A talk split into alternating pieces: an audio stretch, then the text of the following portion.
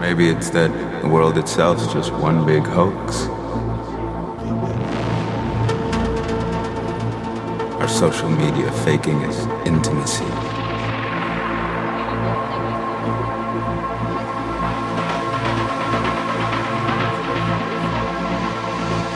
We all know why we do this.